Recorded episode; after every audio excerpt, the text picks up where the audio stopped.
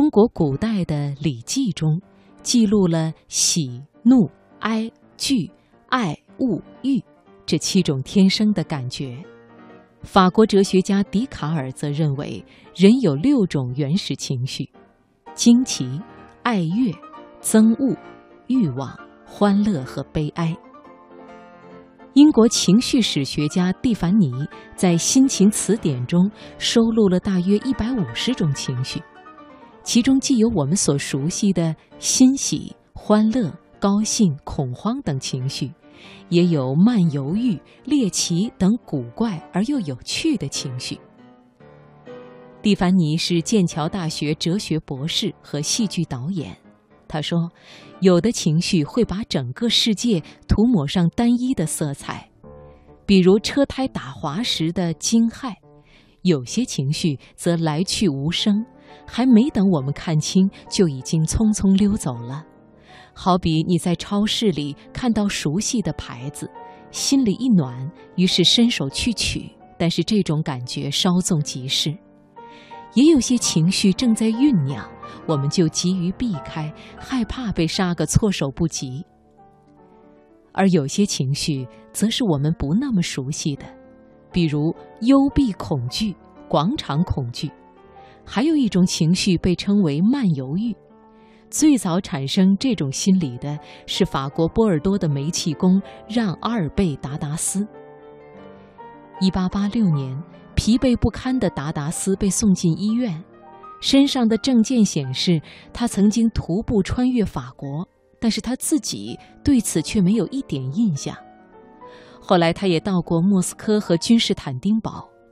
医生菲利普·蒂西耶记录了他的病例，并且把这种病取名为“旅行狂热症”。有人出行成瘾，有时一连走上好几年，而等他们最终停下脚步，却完全想不起自己的出行经历。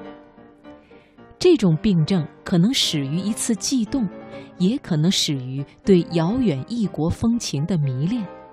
亦或源于对一个从未去过，但是在书中见过照片的地方的心驰神往。《心情词典》这本书的作者蒂凡尼认为，很多情绪是类似的，比如茫然和困惑、倦怠和厌烦。